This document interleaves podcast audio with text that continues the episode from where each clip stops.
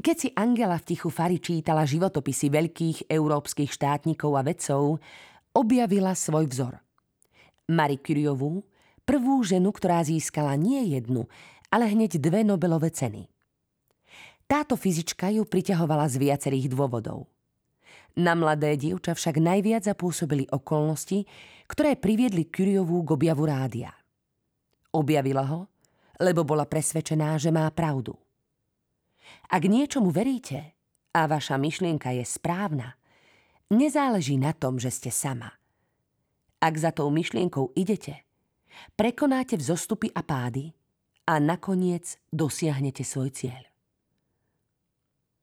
Spoznala som ju ako vyziabnuté 12-ročné dievča. Spomína si Merkelovej bývalá učiteľka ruštiny Erika Benová.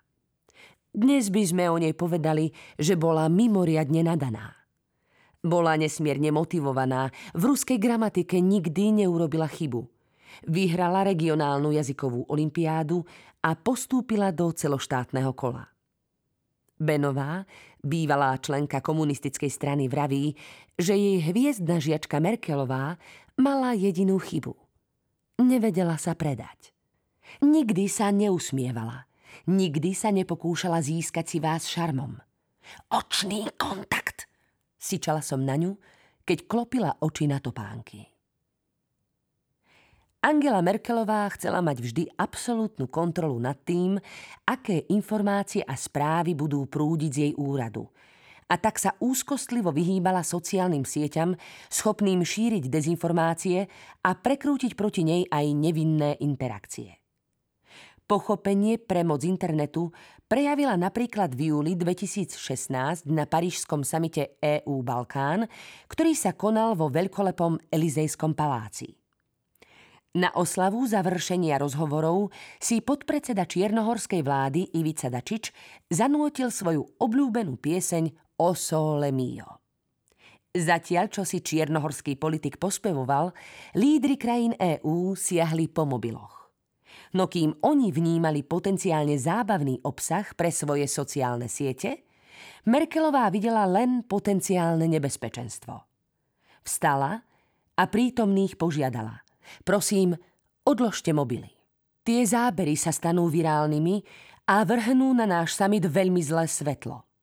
Európsky politici si poslušne vypli mobily a podpredseda čiernohorskej vlády zmlkol. Takú autoritu mala Angela Merkelová v miestnosti plnej štátnikov. Humorom Merkelová zmierňuje napätie. Keď v decembri 2010 letela navštíviť nemeckých vojakov v Afganistane, elektronický varovný systém vládneho Airbusu, ktorý je určený na odvrátenie potenciálneho útoku, nedaleko vojnovej zóny odpálil z chvosta svetlice. Pilot uskutočnil úhybný manéver – Celé lietadlo sa rozochvelo a z otvorených dvierok zbraňových systémov sa vyvalil dym obranných rakiet. Keď sa posádka napokon dozvedela, že je všetko v poriadku, kancelárka sa obrátila na svoj vojenský sprievod a pokojne sa spýtala. Mm, aký program ste si pre mňa ešte nachystali? Jedným z kancelárkyných základných mechanizmov prežitia je jej dokonalá schopnosť citovo sa odpútať, depersonalizovať politiku a odložiť svoje ego. Vďaka tomu zniesla útoky aj od konkurentov vo vlastnej koalícii, ktorým hodný čas trvalo, kým sa zmierili s tým, že na čele majú ženu. Domáce témy zaujali Angelu Merkelovú len výnimočne – a nečudo, keď sa pri nich musí babrať s občas vzdorujúcimi koaličnými partnermi, so stovkami poslancov Bundestagu, so spolkovými krajinami, z ktorých každá má vlastné záujmy, a to všetko v hyperregulovanom prostredí, kde zákony upravujú každú sekundu života.